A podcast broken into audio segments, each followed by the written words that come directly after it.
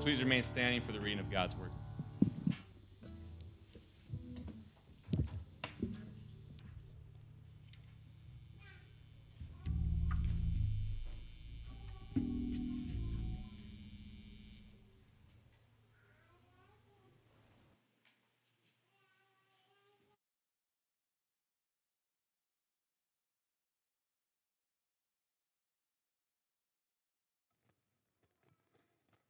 Scripture reading today comes from the book of Matthew.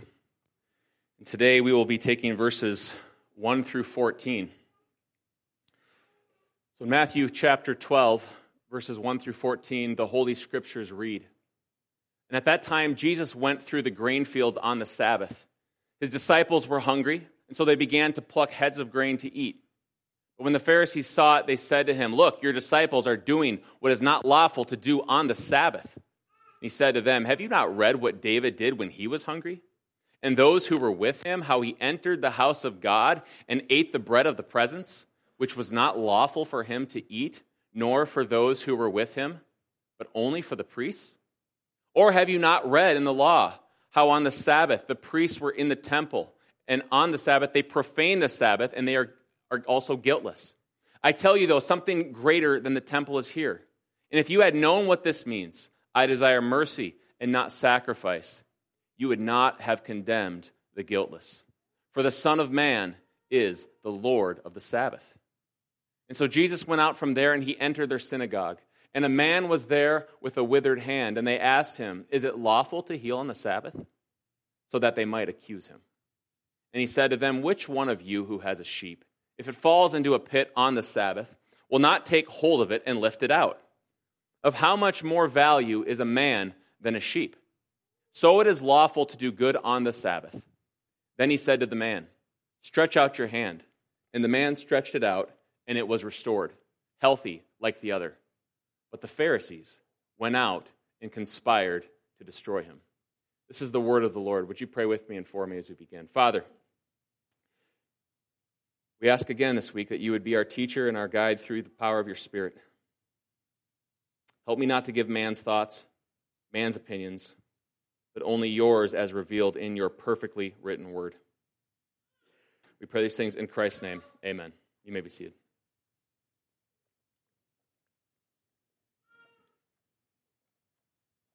Throughout history, there have been many inventions that were created that were intended for good, but then were twisted and ultimately used for great evil. For example, Kids will know this one. TNT, which is, see if I can say this, Ti Nitro Toluene. Toll, whatever. It was invented, TNT, in 1863 by a German chemist named Joseph Wilbrand. And his goal wasn't to blow stuff up, it was actually to create a special honey colored yellow dye to be used for clothing. And it wasn't until three, day, three decades later after this that people figured out it could be used to blow stuff up. And so that's what they started doing. So in World War I, the German, arm, the German army, they began using it in their artillery shells because it was, it was like stable enough where it wouldn't just light off randomly. You actually had to put a, wick, a fuse through it and give a demolition charge to it. So they began using it for their artillery shells, and it worked quite well. And so TNT's use in military weaponry exploded after that. Eh, got that? And that was, that was cringe. But, anyways, they went on to be used for mortar shells, hand grenades, and even atomic bombs. And why? Because somebody's invention, which was meant for good, ultimately was repurposed for evil. When it comes to another invention, a little, I don't know if you heard of this, it's called the internet. And the internet despite common misconceptions, and I better give you a spoiler alert here, but it wasn't actually invented by Al Gore. The internet it goes back longer than that. It goes back to the late 1960s, where a company, a group called the NWG, which stands for Network Working Group, say that 10 times fast, who led the way for creating the first sub network that allowed devices to communicate. And though the internet was originally intended for good, I could give you numerous examples of this, but I'll just give you one. It has, it has become a massive force of evil in this world. They have entire divisions within the U.S. government's military, or different gov- world governments' militaries that are dedicated to cyber attacks. For example, this is a problem because today we have Wi Fi networks that connect people's computers, their TVs, their media centers, their phones, their security cameras, which includes baby monitors, and their thermostats, and even their refrigerators. And if you have that, that's weird. I don't understand what that's doing for you in any way, shape, or form. But with these always connected devices comes the always at risk possibility of hackers getting into your network and using it for a malicious purpose. For instance, in December of 2014, over 750,000 Wi Fi devices in people's homes were hacked and turned into what's called botnets which is basically a server that you now own and the people don't know about it on their computer, which you can use for all sorts of purposes, including sending out hundreds of thousands of emails to people. Another example, a few years ago, a Russian website appeared showing live footage from over 70,000 hacked cameras in people's homes where they could see exactly what was going on, hear exactly what was going on, and the people in the home didn't know at all about the intrusion that had happened. And why? because someone's invention that was used and meant for good was repurposed for evil. This happens all the time with things. Zy- you heard of this one, Zyklon B. Saying that right? Zy- Zyklon B? Zyklon, Zyklon B, I think.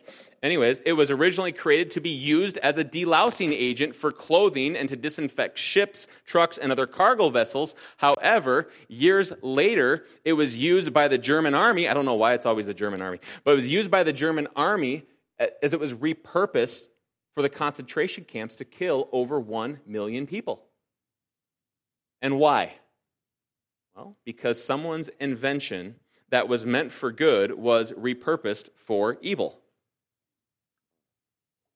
One more. In the beginning, God created the heavens and the earth. And then six days later, we read, Thus the heavens and the earth were finished, all of the host in them. And then on the seventh day, God finished his work that he had done, and he rested on the seventh day from all his work that he had done. So God blessed the seventh day and made it holy, because on it God rested from all his work that he had done in creation. And so this seventh day was blessed by God in the creation to be a day of rest. It was a day of blessing for his people. And then later on in Exodus chapter 20, we see that blessing, that day of rest, being used for the same thing, but in a slightly different way. In Exodus 28 through 10, here were the instructions, a part of the law. It said, Remember the Sabbath day and keep it holy. Six days you shall labor and do all your work, but on the seventh day it is a Sabbath to the Lord your God. On it you shall do no work, you or your son or your daughter, your male servant or your female servant or your livestock, or the sojourner who is within your gates. And why? Goes back to Genesis. For in six days, God, the Lord God, made the heavens and the earth, the sea, and all that is in them, and rested on the seventh day. Therefore, the Lord blessed the Sabbath day, and he made it holy. And so, what happened then to this wonderful invention by God that he created? Well, it was turned from being a force for good into a force for evil. And how? Well, it was turned from being a day of rest into a day of labor. That's what happened to the fourth commandment. It was twisted this way. The fourth commandment reads Remember the Sabbath day and keep it holy. This was a command given by God to the Israelite nation that was intended for their good. It was a part of the covenant that they had. However, what happened, and we'll see this in our text today, the religious leaders took this Sabbath day of rest and they warped it, they perverted it into actually unrest. So the rest became unrest. And so then along comes Jesus in our text this morning, offering to remove this heavy burden, as we saw last week, and give true rest. Remember, that's what we closed with last week with our sermon. Come to me, all you who are heavy laden, and I will give you rest. That's Jesus' offer. Well, how can he do that? Why can he do that? Well, for three reasons. Our te- two reasons, and our text shows us this. Jesus can offer Sabbath rest because one, he is Lord of the Sabbath, and secondly, he's greater than the Sabbath. Unlike the Pharisees, the yoke that Jesus offered was a yoke of rest. They weren't offering a yoke of yet of rest, were they? And we read about the yoke that they offered in Matthew chapter 23. It was tiresome, it was heavy. I'm not exaggerating here. The way this worked was that the Pharisees, they took God's laws, and remember, God's laws are not arbitrary. They're given for a purpose, and it's always for a good purpose. And so they took God's laws, and then they made laws around the laws to protect people from breaking the laws that they shouldn't break. And then when they broke the laws that protected them from the laws, they got in trouble just like they broke the laws. And so they set up this man made system around God's laws. There's a theologian that I've been looking at lately. His name's Dr. Arnold, it's a funny last name, Fruchtenbaum. And he points out, a little fruity, but points out that when it comes to the fourth commandment, which is the Sabbath, by the time the Pharisees were done putting up their fences around the Sabbath, you know how many laws they put up? Around 1,500, just around the Sabbath. That's a lot of laws. All right? I, I still forget my own phone number. There's no way I'm going to remember 1,500 laws. And so then along comes Jesus, who seems to go out of his way. Like we're going to keep seeing this throughout Matthew. He almost goes out of his, not almost, he does go out of his way to step all over their stupid little man made laws. He's like, I'm going to I'm going to be brazen about it. I'm going to show you how much I don't care about your little man made laws. And he kind of rubs it in their face. And this was a really big deal for them because the Sabbath was a huge deal in Jewish culture. To break it was even punishable by death in the Old Testament. So what happened here was, you think back in Matthew chapter 9, the Pharisees, they, the religious leaders, they were upset. Why? Well, because Jesus was hanging out with sinners. He was hanging out with the prostitutes, the drunkards, the tax collectors, all of them, and they're like, okay, that's not okay. But when he went on to attack their Sabbath laws, the gloves came off. They were not going to put up with that because when Jesus attacked their Sabbath laws, he was actually attacking their power, he was attacking their authority, he was, and consequently, he was even attacking their source of income. You don't mess with that. And so Matthew is now showing us how the Messiah has come. And in chapter 12, there's a massive transition here. It goes from Jesus offering the kingdom to the Jews to outright rejection, total rejection from the religious leaders, which then trickles down to the people. And so Matthew is showing us that Jesus' disregard of the Pharisees' 1500 Sabbath laws was a big part of what led Jesus to the cross. So here's how this worked. For the Jewish people, their authority was the Word of God. Right? So you couldn't just get up and just be like, hey, just do this, this, this, this, this. They'd be like, ah, says who? Like, well, says me. Who cares? What does God say? And so that was their authority. It was the, it was the word of God. And so back then, if you were going to tell people what to do, you had to ground it in God's authority. And so this is how they did it with these 1500 Sabbath laws. You know how they did it? The same old lie that pretty much goes back to the garden. God told me. God told me this is what we have to do, and you better do it or you're going against God. That's what they did. That's how they established this. There's a huge explanation here, but I'm going to simplify this. Instead of outright saying, though, that God told them, you know, in a dream or in a whisper in the night or some, you know, spooky thing like that, what they did was they got a little more creative here. They didn't come out and just say, God told me. They said, God told Moses. Eh. So if you go against this, you're actually going against Moses. And Moses he was, he was top stuff in their, in their eyes. You didn't question Moses. Moses was, you know, he was the most humble man to ever exist. He spoke with God. And so they said, God told Moses. And so here's how they, here's how they justified this. What they said was that when Moses was up on Mount Sinai, he, sure, he wrote down the things God told him to write down, but he didn't write down all of them.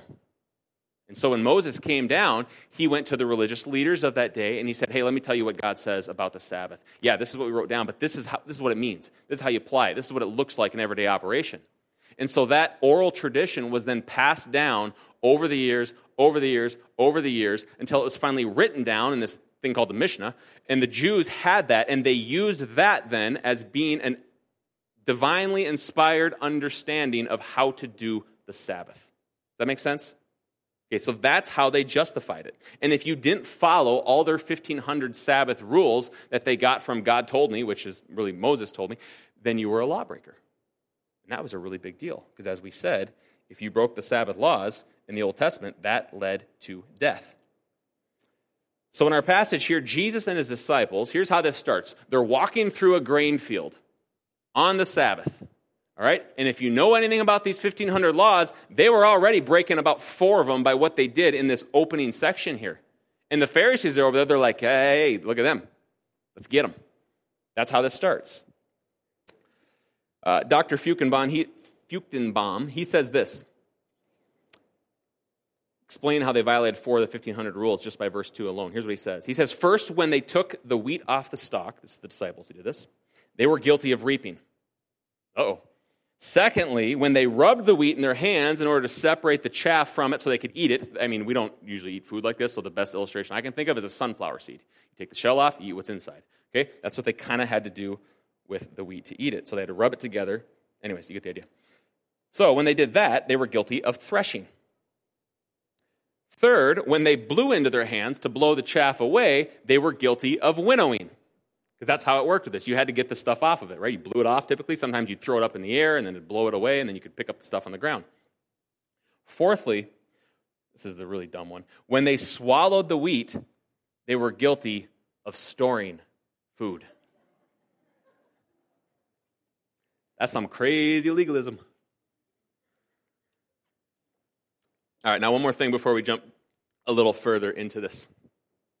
And you need to know something here. The disciples, they didn't they weren't stealing. The Pharisees weren't upset. They weren't like, "Oh man, look, they're stealing stuff out of that farmer's field." No, they weren't. Back in Jewish culture, this was an acceptable thing. It was it was a part of the, the social laws that helped, you know, the outcasts, those who uh, didn't have much money, the downtrodden, that sort of thing. We see this in Deuteronomy 23, 24 through 25. And this is how this worked. If you go to your neighbor's vineyard, you may eat your fill of grapes as many as you wish, but you shall not put any in your bag. If you go to your neighbor's standing grain, you may pluck the ears with your hand, but you shall not put a sickle to your neighbor's standing grain. So the point was in this Jewish system, travelers coming by, you know, it wasn't like they had McDonald's at this time yet, so they were traveling along and sometimes they would need food. And so what they would do is they typically wouldn't harvest the outsides of the field that were by the roads. So when people were walking along, they could just, oh, thank you, rub it together, eat it, that sort of thing. And so they were allowed to do this without having to pay anyone. However, at the same time, as this verse points out, if they pulled up with their pick- pickup truck, you know, and just started loading things up in the back and took off, well, then that was stealing, and then they absolutely would be violating the thou shalt not steal commandment. Point is, the issue here is that the Pharisees aren't accusing them of stealing. It's outright an accusation of you are breaking God's Sabbath laws. And the implication here, which it eventually comes to it in verse 14, is that you are worthy of death. And so, with this backdrop in mind, Jesus begins in verse 3 to show them why their 1,500 man made rules that they allegedly got from Moses are completely ridiculous. That's what he's showing them. And he uses a few illustrations, well, two illustrations, and then one healing to show all this. So, the first analogy that Jesus gives is the story of David and what he did at Nob in 1 Samuel chapter 21. And what happened in that situation was David shows up. He's running for his life with his merry men, and he shows up and they're, they're starving. They're super hungry. And so, what does David do? He goes to the, the temporary sanctuary that was set up there, and he goes to the priest, and he says, Give me the consecrated bread. And they're like, Whoa, wait, what do you mean? And so he finally takes it, and then him and his men eat it. And so Jesus is like, Hey, Pharisees, let me ask you a question. You got, I mean, you got Moses and you got David. These are people they highly esteem, right? So that's, they, they, these are role models in a lot of ways. All right? So Jesus says, Hey, I got a question for you. What's up with David here then? If my disciples are breaking the rules by walking through this grain field and grabbing things like this and you know just rubbing it and putting it in their mouth, what about David? He did this on the Sabbath. Why, why isn't that a problem? So, what's Jesus' point here then? Why is he bringing this up? Is it simply to say if David can break the rules, then so can I? No. Is it merely two wrongs make a right? No, of course not. That would be a terrible and unbiblical argument. That's not what Jesus is saying. So, what's Jesus' point? Well, he has two points. Commentators go a little bit around on this, but I think he's making two points here. He's saying, one, your man made laws are ridiculous. And two, I'm the Lord of the Sabbath. That's his response to him. And boy, does this light them up. Okay, first off, how does this show that their man made laws were ridiculous? It shows this because the Pharisees, I just said a second ago, they had a super high view of David. He was up there with Moses, and they revered them both. And so, if the oral tradition was passed on from Moses down to them, well, this is interesting. Certainly, David would have received that. He's after Moses between them. You know, he's right between the two. Why wouldn't David had done this if the oral tradition was so common and passed down? Oops. He's pointing out the flaw in their thinking. Clearly, David has no regard for their 1,500 man made Sabbath laws. Not at all. And so Jesus is pointing out to them, according to your oral tradition, David is a Sabbath breaking, traveling, holy bread eating sinner who is worthy of death. He's like, So is that the case, guys? They're like, We don't want to talk about this anymore. He's got him. The Pharisees have to pick. Either David should be stoned or the God told me argument didn't hold up. And spoiler alert, it never holds up. Somebody tells you that, run. All right, secondly, what is this Lord of the Sabbath stuff all about? Well, this gets slightly complicated, so you got to buckle up here because otherwise you're going to get left in the dust. All right, what's the overarching point that Jesus is making to the Pharisees in verses 1 through 14? What's his point? Don't answer that too quickly. That's actually a tough question. This one really kind of made me, I had to wrestle with this one a bit this last week. Here's what I think it is it's found in verses 7 through 8. Look at verses 7 through 8. Now, I think this is two ideas that are kind of packaged into one idea. And here's what it is Jesus, who is the Lord of the Sabbath, desires mercy and not sacrifice. Say it again. The idea Jesus is, is, is reiterating here, he's saying, Jesus, me, Jesus, not me, Jesus is the Lord of the Sabbath, and he desires mercy and not sacrifice. That's the point of the Sabbath laws mercy, not sacrifice. That's, that's vaguely familiar, isn't it? I feel like we've heard that before. Mercy, not sacrifice. Well, we have. Think back a few months, and you'll remember that Jesus quoted that verse back in Matthew chapter 9 when the Pharisees were upset with him. Why? For eating with sinners. And in, res- in, the, in response to that situation back in chapter 9 and in chapter 11 here, Jesus quotes Hosea chapter 6, which says, For I desire steadfast love and not sacrifice, the knowledge of God rather than burnt offerings. That's Hosea chapter 6. And so this fits with both the illustration of David and the second illustration of the priests who are in the temple, and Jesus goes out of his way to like use like strong language here. He says the priests in the temple who are profaning the Sabbath. They're not just breaking it, they're profaning it. He's like, hey, look, the priests are profaning it. David and the priests both did. So what's the deal here, guys? Now, first off, is Jesus' point simply that they break the rules so he can too? I already asked that question. What was the answer? No, that's not Jesus' point. Jesus' point is simply that there is something greater here. That's what's going on. All right, now think about this. What is the greater thing that is happening with David's situation? All right, with David, he could eat the consecrated bread. Why? Because he was just a standard Joe? No. Certainly, a part of this was the fact that he was God's anointed king. And so David was the greater than those Sabbath laws. With the priests, they could work on the Sabbath. Why? Because something greater was there. What was the greater thing that was there that enabled the priest to work on the Sabbath? The temple. It's the temple. The temple was this great thing in Israel's mind. All right? And so, because the temple had preeminence over Sabbath laws, this is Jesus' point, that's why they profaned it every Sabbath. They're breaking Sabbath laws. Like, think about it. If you're going to kill animals and stuff and do all this work, I mean, read the Old Testament. This was an exhaustive stuff that they regularly did. And so they were certainly regularly breaking the Sabbath laws. And they did so because something greater was there that demanded so. All right. So, what Jesus is saying, he's saying, hey, Pharisees, not only do you misunderstand the purpose of the Sabbath laws, but you miss the greater that is before you. And his point is simple that there is something greater there with him and his disciples than even David and even the temple. What's the greater? Him. He is the greater than even the temple. Do you see why this infuriated them? I mean, Sabbath was up here, temple was even higher. Like, this was Jewish pride, this was at the core of their identity. And Jesus is like, guess what? I'm here. I'm greater than all that. I'm here to replace all that. No wonder they killed him. Jesus is the greater. Christ, the Son of the living God, who, as Jesus tells us outright in this chapter, he's Lord of the Sabbath.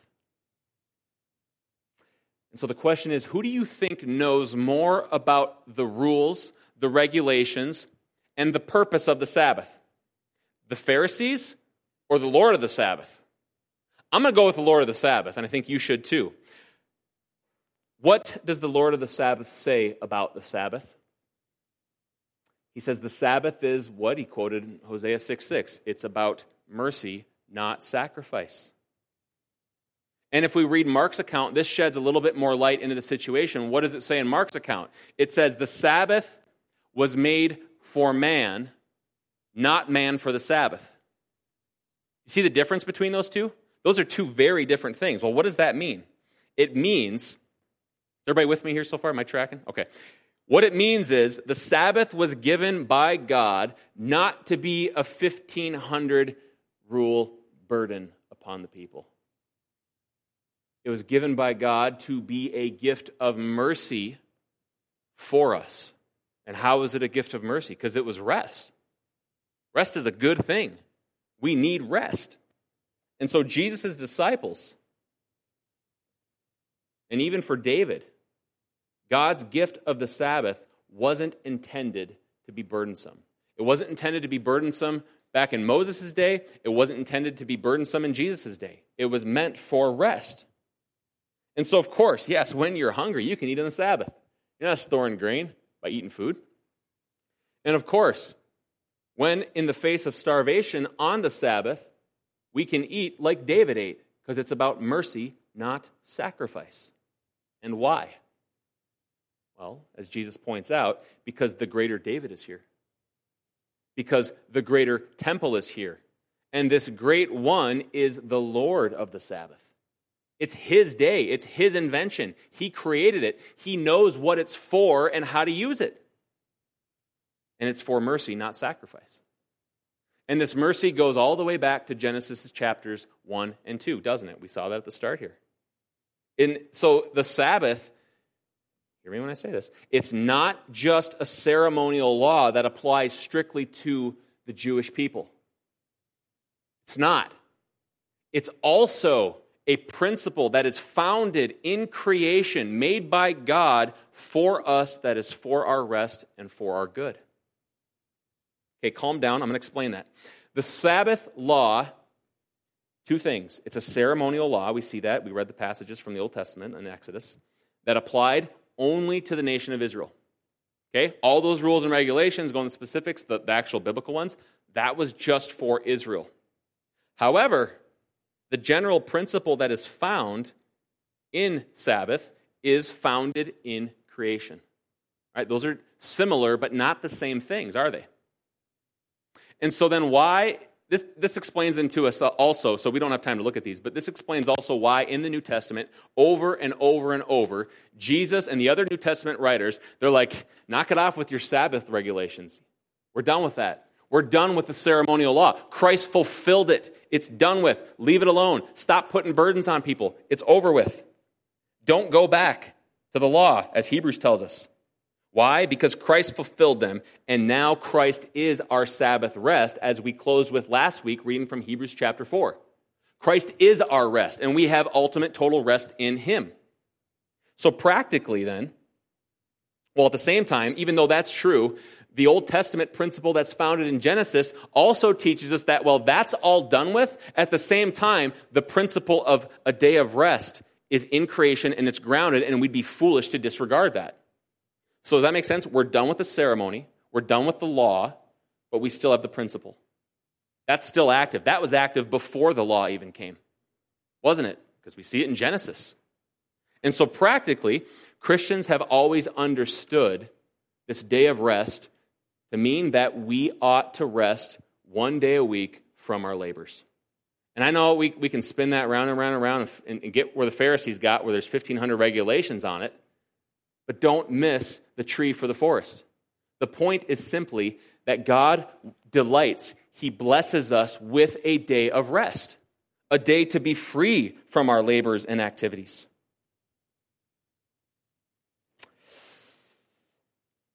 What day then must we take off? The Bible doesn't tell us that, does it? It doesn't. However, if you think about it, just practically wisdom based, if you are able to, it does make sense why Christians have made our day of worship, which is Sunday, that Sabbath day, because it's pretty hard to go to work and go to church at the same time. I haven't found a way to do that yet. Live stream isn't the same thing. But what they have concluded over 2,000 years was to make this day Sunday. Not everyone, but for the most part. Since on that day we rest from our work, we rest from our labors, and what are we doing? We are specifically, intentionally resting in Christ, not in our labors, and we're doing that together, corporately, with God's people as we worship Him, which is actually a picture of the ultimate rest that's coming very, very soon. Now, at the same time, we are not under the Jewish rules and regulations of the Sabbath. I've said that a few times now, so make sure you get that. We're not under that. So some of us, like myself, I have to take a different day of the week off. Some of us uh, work at hospitals that don't shut down on Sundays.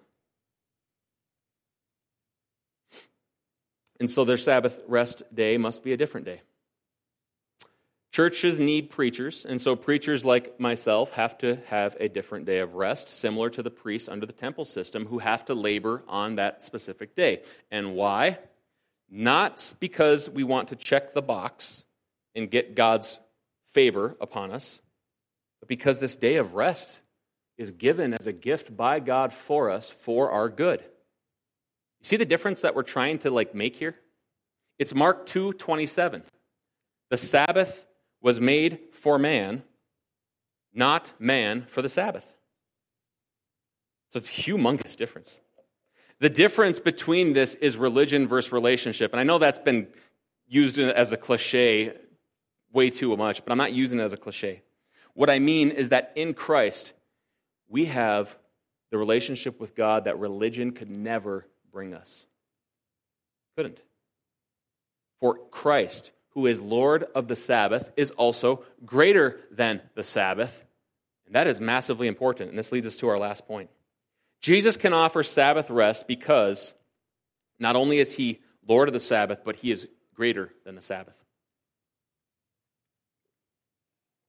In the Bible, the word Sabbath, what does that even mean? Probably should have started with this. It means deep rest, peace. It's not the same thing, but it's very similar to the word shalom. Shalom means peace with God, or peace, right? And ultimate peace is peace with God. How do we get that peace? How do we get that rest? Okay, first off, let me ask you why do you think it is that God created the rest principle, the Sabbath principle in creation, calling us to rest from our labors once a week? Why?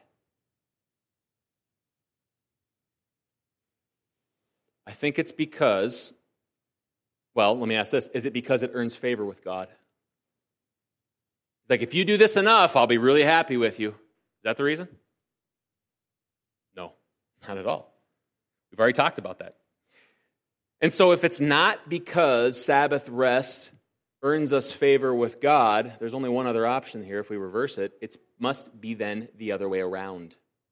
It's because this Sabbath rest makes God earn favor with us. How does it do that? Every single one of us is born restless. Every single one of us is born without peace with God. We're actually at war with God, what scriptures tell us. We are born without shalom, without the peace of God in our hearts. And yet, what do we naturally all do in our sin fallen state in response to that restlessness? We strive, we work, we labor. We talked a lot about this last week, but how does this work? Well, some of us labor in our relationships to find peace with God through our relationships. Some of us labor in our religion, just like the Pharisees did, trying to find shalom through obedience and law keeping. Some of us try to find peace through our jobs, through our careers, and through our work. Christ tells us this is a mistake. It won't bring peace, it won't bring rest. Preacher, I don't get tired. My job rejuvenates me. I don't, taking a day off is work. Yeah? You don't see the problem with that statement? You're trying to find rest apart from the Lord of the rest. That's why you can't take a day off from work. That's why you can't step back and let it go, because that is your Lord. It's not the Lord of rest. And so trying to rest in Christ one day a week, even, is painful for you. It's irritating for you. That's why you can't keep yourself from working, whether that's an actual job or career, whether that's checking the sports page every five seconds, always being connected to the news, checking constantly how many likes you get on your Facebook or Instagram post, uh, whatever, you get the idea here. We are laboring apart from Christ. We are not resting in Christ. We are laboring, trying to find rest in our labors. Does that make any sense that you can even do that? We can find rest in laboring, rest in working? No. That's doing the Pharisee thing. That's flipping it around. That's taking God's good invention, which is rest, and turning it into unrest. The point is, if you're trying to find your shalom, if you're trying to find your rest apart from the Lord of rest, you're not going to find it. Even if you trick yourself into thinking you found it. Even if you're that person who says, I love to work seven days a week, man, that's, that's, that's, how, I, that's how I roll. It feels good. You're confused. You're deluded because you are trying to find rest apart from the Lord of rest. And so, like the man in verse 10, with the withered hand, what do we got to do? Reach out to the Lord of the Sabbath and receive the healing rest that only He can give. And you know what? Know the remarkable thing about that? He gives it every single time, without fail. It's remarkable. Is it lawful to heal on the Sabbath? They asked him. Well, what a stupid question that was. Is it lawful to heal on the Sabbath? Is it lawful to provide peace and rest to a restless person on the Sabbath? That's why he's like, you, you ever read the Old Testament, guys? Like, you know, David with it, you know, he keeps giving them illustrations. Is it lawful to do so? Of course it is. Of course, it's lawful to heal on the Sabbath. The Sabbath is about mercy, not sacrifice. The Sabbath is about rest, not religion. Matthew 12, 11 through 13 says this He said to them, Which one of you who has a sheep, if it falls into a pit on the Sabbath, will not take hold of it and lift it out? Of how much more is a man than a sheep? So it is lawful to do good on the Sabbath. Then he said to the man, Stretch out your hand. And the man stretched it out, and it was restored healthy like the other. In the Chronicles of Narnia, the voyage of the Dawn Treader, Lucy ends up separated from the crew on a magical island that has a tower in it and a spell book that contains a spell that she must read to set the people of the island free from their curse of being forever invisible. And when she finds the incantation, the magical spell that turns all things invisible visible, all right, nailed it. When she does that, she says it, and then she turns and hears the soft sounds of lion paws walking behind her. and she turns around and sees the great Aslan before her. After thanking Aslan for coming and her delight, Aslan tells her, Lucy, I've been here the whole time, but you have just made me visible. Lucy then responds, Oh, Aslan, as if anything I could do could make you visible. Aslan then turns her and replies, Oh, but it did, Lucy. Do you think I wouldn't obey my own rules? Church, the reason that we can find rest on the Sabbath in the Lord of the rest is because, like Aslan, Christ follows his own rules. Think back to what we saw in Matthew chapter 5. This is why that text there was so important for understanding this text here. Christ didn't come to abolish the law, he came to fulfill it, to complete it. How did Christ fulfill it? By living the perfect life that was entirely at perfect peace with God. And this was the life that you and I ought to have lived, and we never could. And because Christ lived this perfect life that we never could, he was able to exchange his shalom for our unrest. He is able to give up his rest for our unrest. I desire mercy, not sacrifice, Jesus says. And don't you see why? Because Christ is the sacrifice that brings us mercy. And because Christ is, and only because Christ is, that we restless souls can reach out with our spiritually withered hands and receive complete and total healing, rest from God. We can receive peace. We can receive shalom. Are you struggling today to find rest in Christ? Maybe you think you have it, but you really don't now that you look at this text more closely. Maybe you think that if you reach out, Christ will not respond with healing, and so you cling on to the things of this world, your job, your career, those special relationships, and you try to find shalom and rest in those because you're not totally convinced Christ will actually give you the shalom that he offers. If so, don't respond like the Pharisees did. Trust him and reach out by faith. Don't you think he will obey his own rules? He will course he will. On the cross, we see the proof of Christ's willingness to obey his own rules. On the cross, it shows us just how far Christ was willing to go to obey them so that he could be the Lord of rest who alone brings us shalom. And so, if you are here, if you are restless, stop trying to find rest in things that will not bring it. And instead, turn Turn to the Lord of the Sabbath, who alone brings rest. Father, I thank you for this text today. Father, I just pray for the one here who either realizes that they are unrestful or they don't realize it and they think they have rest as they are trying to find rest in the things of the world instead of Christ. Father, I pray that through the foolishness of preaching that this text would have a powerful impact upon your people. That over the next days and weeks that we would be thinking about and applying this to our own lives. So, Father, we just ask that by the power of your Spirit that we would walk in these things, that we would be changed by them, that our affections for the things of this world would grow strangely dim in the light of Christ's glory.